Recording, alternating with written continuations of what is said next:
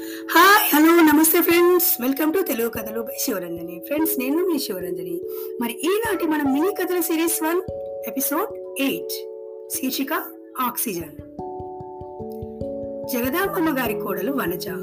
అత్త కోడలు కలిసి ఇంట్లో అన్ని రకాల మొక్కలు పెంచడం వల్ల బయట కొనే పని లేకుండా కావలసిన పూలు పళ్ళు కూరగాయలు అన్నీ వారి ఇంటి పంట నుండే తీసుకుంటారు.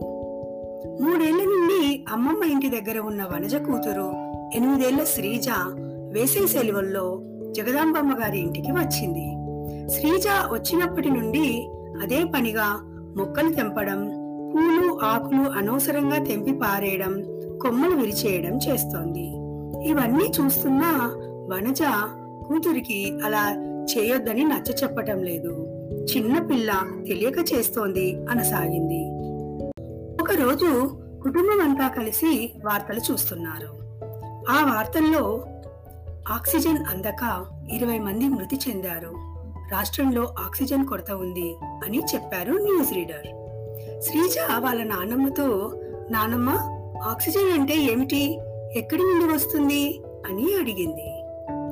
చిట్టి తల్లి మనమంతా బ్రతకాలంటే ఆక్సిజన్ కావాలి.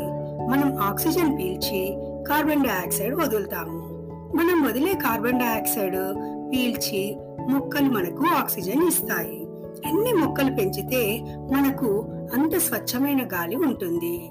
ఆసుపత్రిలోని ఆ పేషెంట్లకు ఒక నిమిషం సేపు విద్యుత్ అంతరాయం వల్ల ఆక్సిజన్ అందక వాళ్ళు చనిపోయారు అని చెప్పారు జగదాంబమ్మ గారు. అయ్యో పాపం అన్నది శ్రీజ.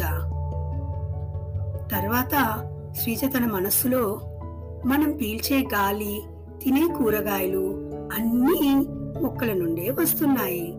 ఇక మీద నేను కూడా ఇంట్లో అందరిలాగే రోజు నీళ్ళు పోస్తాను. వాటిని ఇబ్బంది పెట్టను అని తనలో తను అనుకుంది. ఫ్రెండ్స్ మరి ఎలా ఉంది మన ఈనాటి ఆక్సిజన్ మినీ కథ?